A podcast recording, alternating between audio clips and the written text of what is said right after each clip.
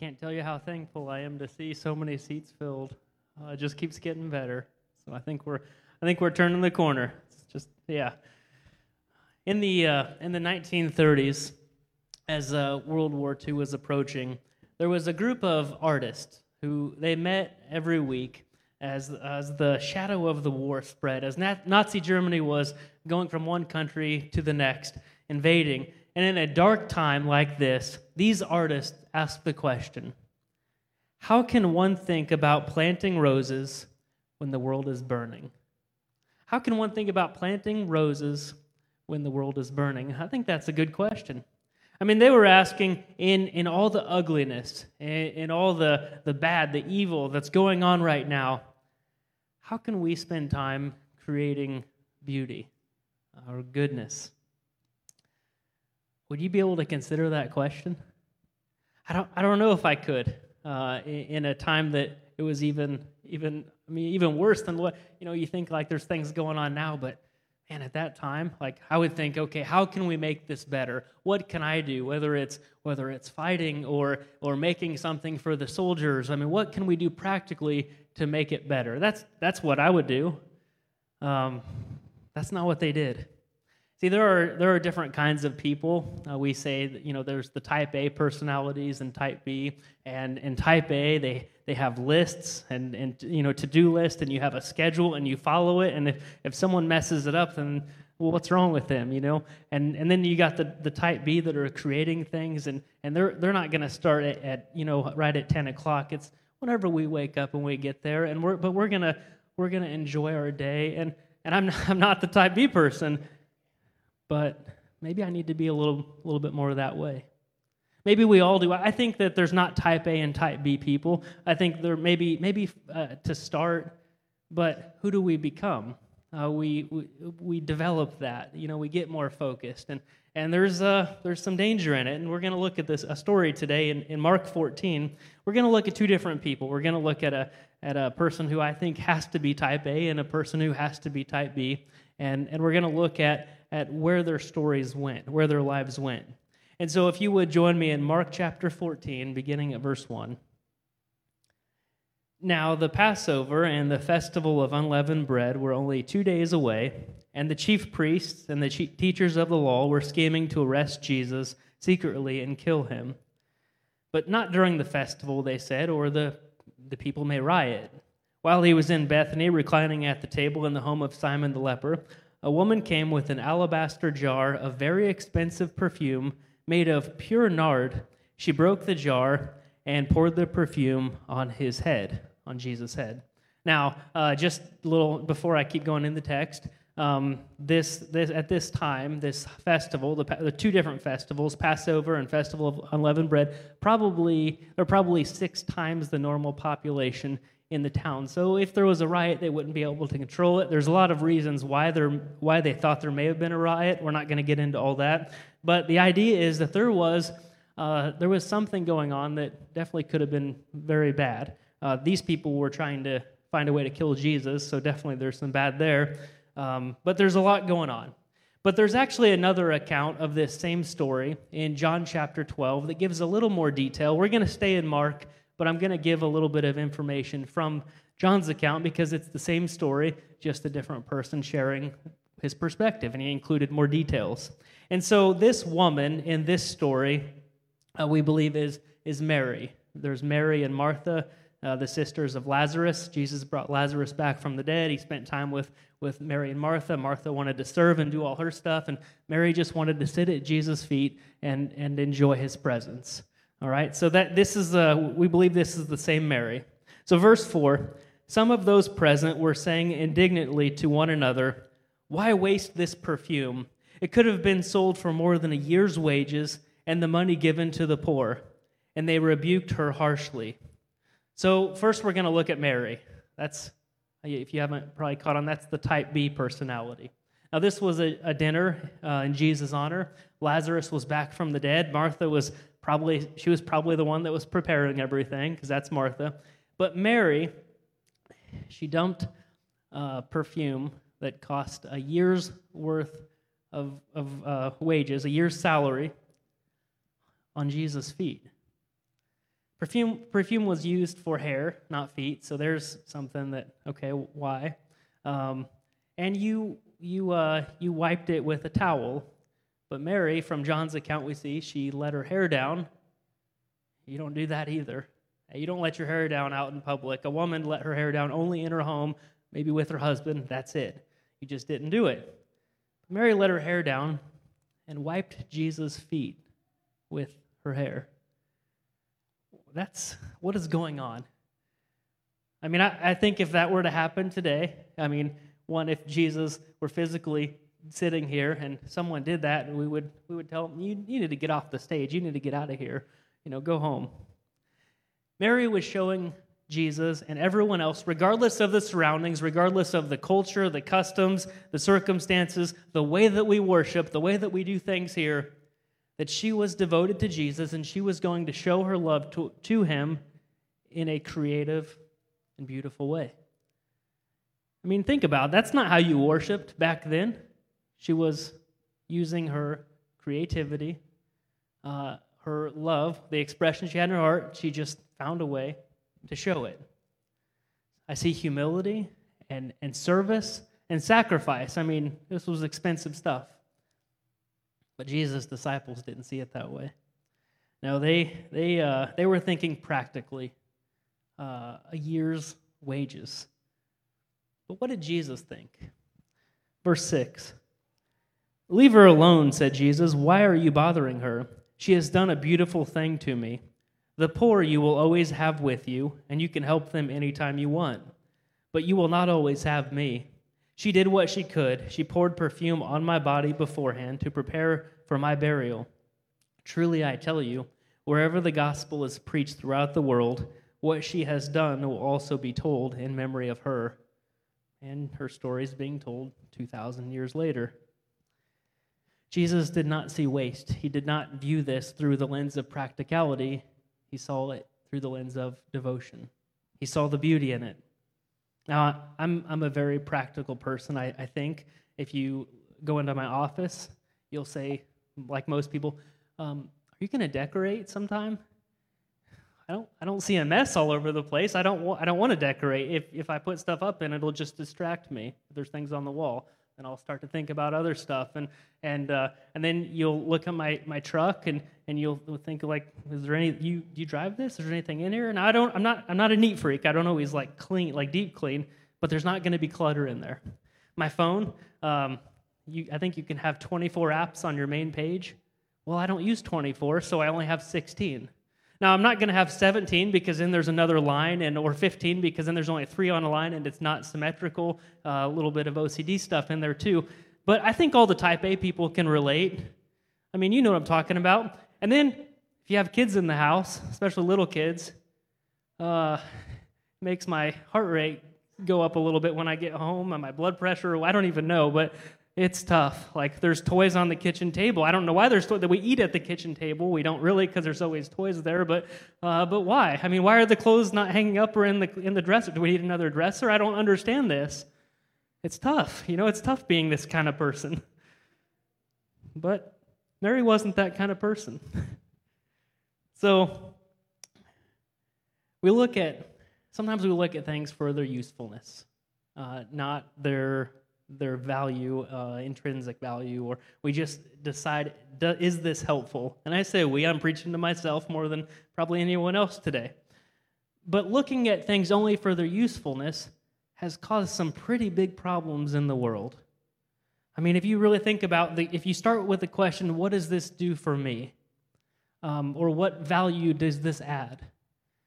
I think that's where we got slavery, uh, human trafficking, pornography, things that people only look at. What does this do for me? Now, you might say, well, this story is not about that. This story is only about possessions, about the perfume. No, there's a, there's a line there, and we, we usually cross it, I think. The first question that, uh, that I ask when I meet someone, I actually did it this morning first service, didn't even think about, I'm going to be preaching on this. When you meet someone, you, you, you get their name, maybe where do you live, and then what do you do for a living? And then when you're retired and, and someone gets to know you, you say, Oh, I'm retired. Well, what did you do? What value did you add to the world? What did you do that I might think might have been helpful or interesting? It's all about what we do. That's, this is a tough line. You'll see in this story, though, that when that gets crossed, it's very dangerous. So Jesus reminds us in this story that, that we're not created just to be practical and useful.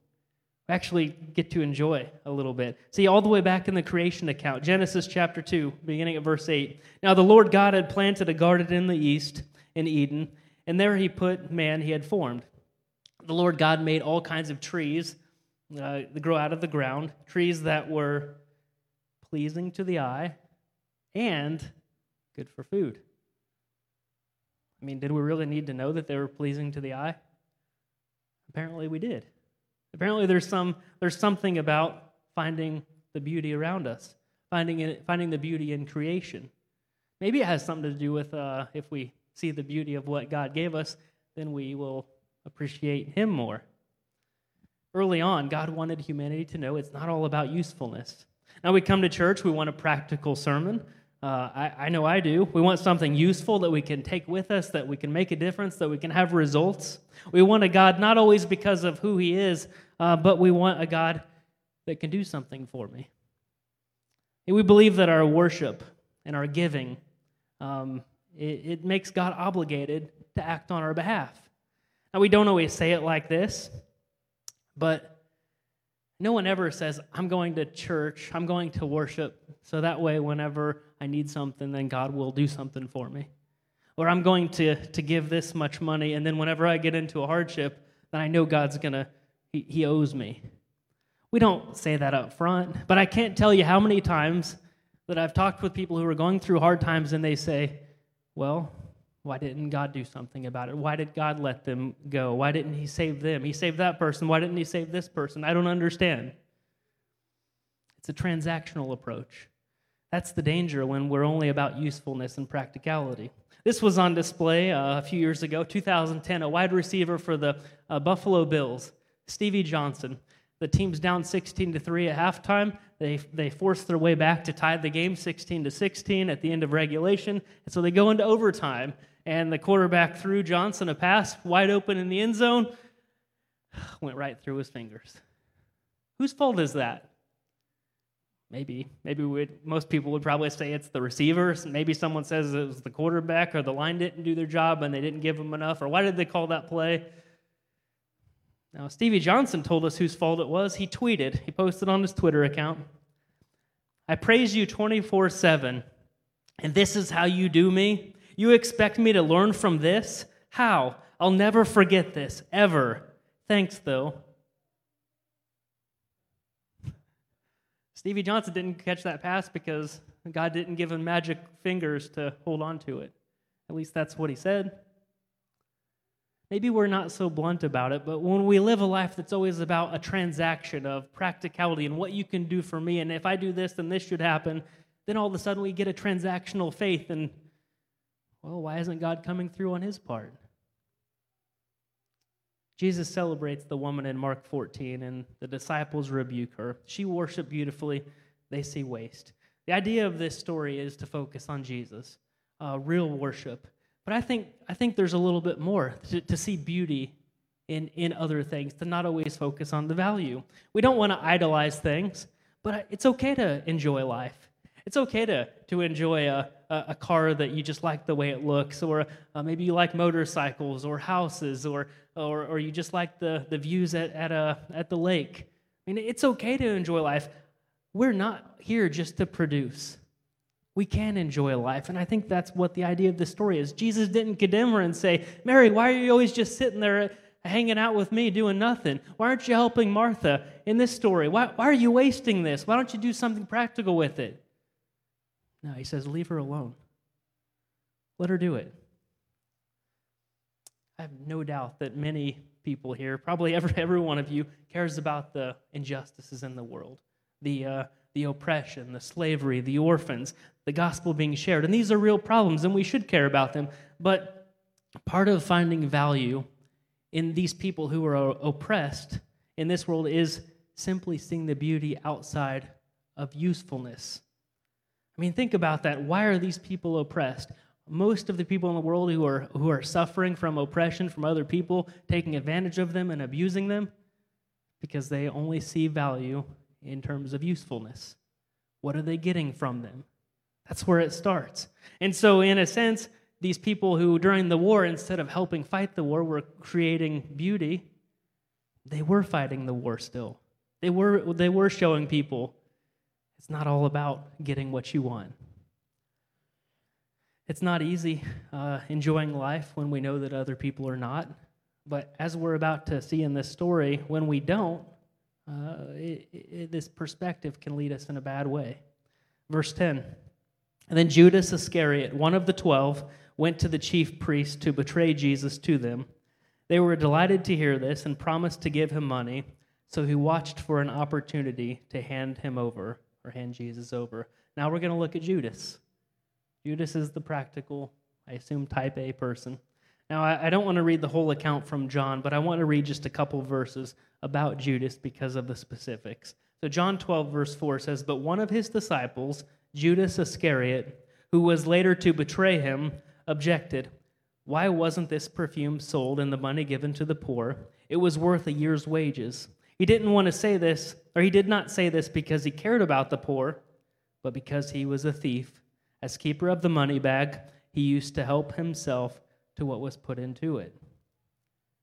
Judas did not like Mary's act, and it maybe was, he said it was a waste. He acknowledged that. Now, even more, he did not care about the poor, but he was all about practicality. Now, in Judas, we see that our expectations of Jesus or of, of God, what they can do for us, can lead us further from him. That's what happened here. We don't know a lot about Judas. We know that he betrayed Jesus. Now, in, in this story, I, I just I try to see how this relates to us today. I mean, this this kind of similar amount. And a denarii is a silver coin. It was um, it was worth a day's wages. So if you worked about 300 days a year, then then this would be a, um, this perfume would have cost a full year's wages of a day laborer. A day laborer today, I, I googled it a couple days ago, uh, averages just over thirty thousand dollars a year. And so, for, for our sake, then this perfume that was broken, the jar was broken, and all of it was poured out, cost about $30,000. Imagine if someone did that. Would you approve of that offering? Someone coming in and taking $30,000 and, and just pouring it out on Jesus' feet?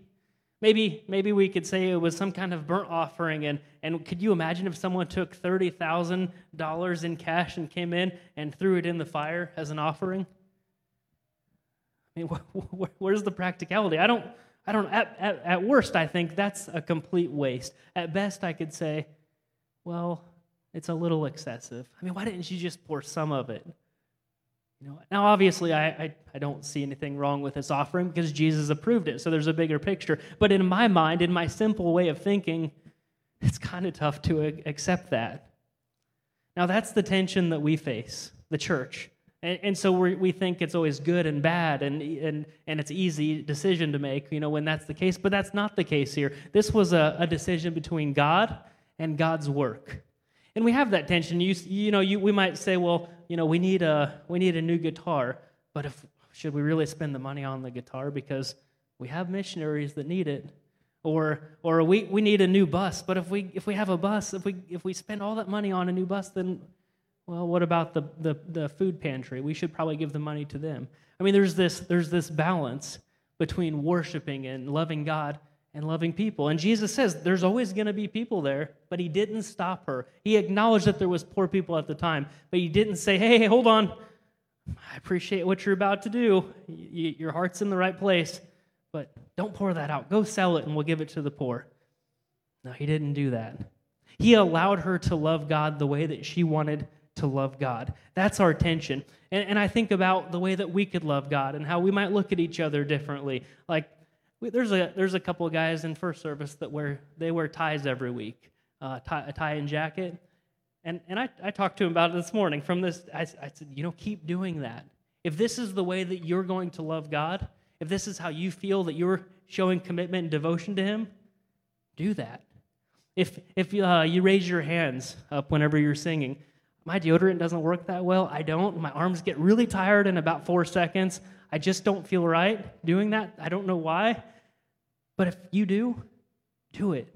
It's okay. If, if, you, if you love God and are, uh, feel like you can worship Him through planting the flowers outside, we have some people to do that. Go for it. If it's teaching, if it's, if it's helping with the finances, if, if it's greeting, if you feel like you are showing commitment and serving God and being a part of the body, do that. That's what we're supposed to do. 1 Corinthians 12. There are different kinds of gifts, but the same Spirit distributes them. There are different kinds of service, but the same Lord. There are different kinds of working, but in all of them and in everyone, it is the same God at work. Don't worry about practicality and doing what you're supposed to do and what other people say would be best. Don't, don't listen to this is how I think you should serve because this is what I, I really think needs to be taken care of. No, what do you think needs to be t- taken care of? Now we have guidance, we have scripture, we saw what Jesus did, we saw who he loved and how he did that. But what brings you alive? What, what is the thing that you can do where you feel a passion and a love and a devotion to God more than anything else? Do that. That's, that's what God wants us to do. That's what Jesus was saying here. How can you be creative in worshiping? Maybe it's not um, filling out a spiritual gifts assessment and joining a team that's already created. Maybe it's just thinking, God, I think you want this to happen. I'm going to go do it. That's what Mary did in this story. I want to anoint Jesus with this perfume, so I'm going to do it. See, it's creativity. Judas was consumed by small things, things that pulled him from Christ. I can only assume that, that you're not like Judas. I don't feel like I'm like Judas, even, even though I feel like I, I think practically. But he had some bigger issues going on here. See, Judas had an agenda. He wanted to be on the winning side of the team. He thought that Jesus was going to, um, overtake the government, that he was going to overtake uh, the religious leaders, that he was going to set establish an earthly kingdom, and, and Judas was going to be on that side. He, he even, I assume he thought that he was going to be controlling the finances because Jesus trusted him now to do it with a small group. Why, why wouldn't he with the, with the whole kingdom? Judas saw Jesus as a means to an end. Mary just saw Jesus. Unless you allow God to work through these false expectations of, of a transactional faith, of, of doing things so that you can get something from it, I think you're just as easily going to fall, just like Judas. Jesus invited Judas to be a follower. He asked him to, to come into his, his 12. He prayed over him. He taught him in secret. He entrusted him with their finances. He even washed his feet. He did everything he could possibly do to say, Judas, come to me, open your heart to me. And Judas said no. So this morning, for, for us, as we as we get ready to leave here, I, I have a couple uh, practical applications. It almost sounds like I shouldn't say that because um, it seems too type A. But if you choose to do something when you leave, if you want to think more about this, this scripture and this message, I would ask you to reread Mark 14, verses 3 to 11, and consider Mary and Judas. Read the story for yourself. Or go to John chapter 12 if you want to see more of the details. Who do you relate to more? I mean, like, like me, I think there's a Judas side. But how can we begin to look a little more like Mary in this story? And, and I thought, what could I do up here on stage to try to apply it? And I don't, I don't really think I can. I think you need to do this on your own. Um, can you find something today and enjoy it? Like, not doesn't mean you have to do it the whole day. Take five minutes, take an hour. I don't just take something and just enjoy a part of your day as a gift from God. I think that's what Mary was doing here. So, how can we find beauty in this life how can we trust God as provider, Jesus as Savior? Because really, this is a faith issue. If I think I have to provide for myself for everything, if I think I'm the Savior of the world, I'm not going to do this.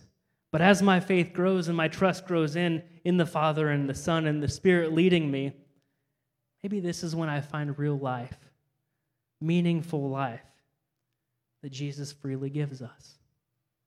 No transactions a free gift from our loving Father. Let's pray. Father, you are so good to us. I think we miss so much. I don't think we appreciate uh, all that you give us.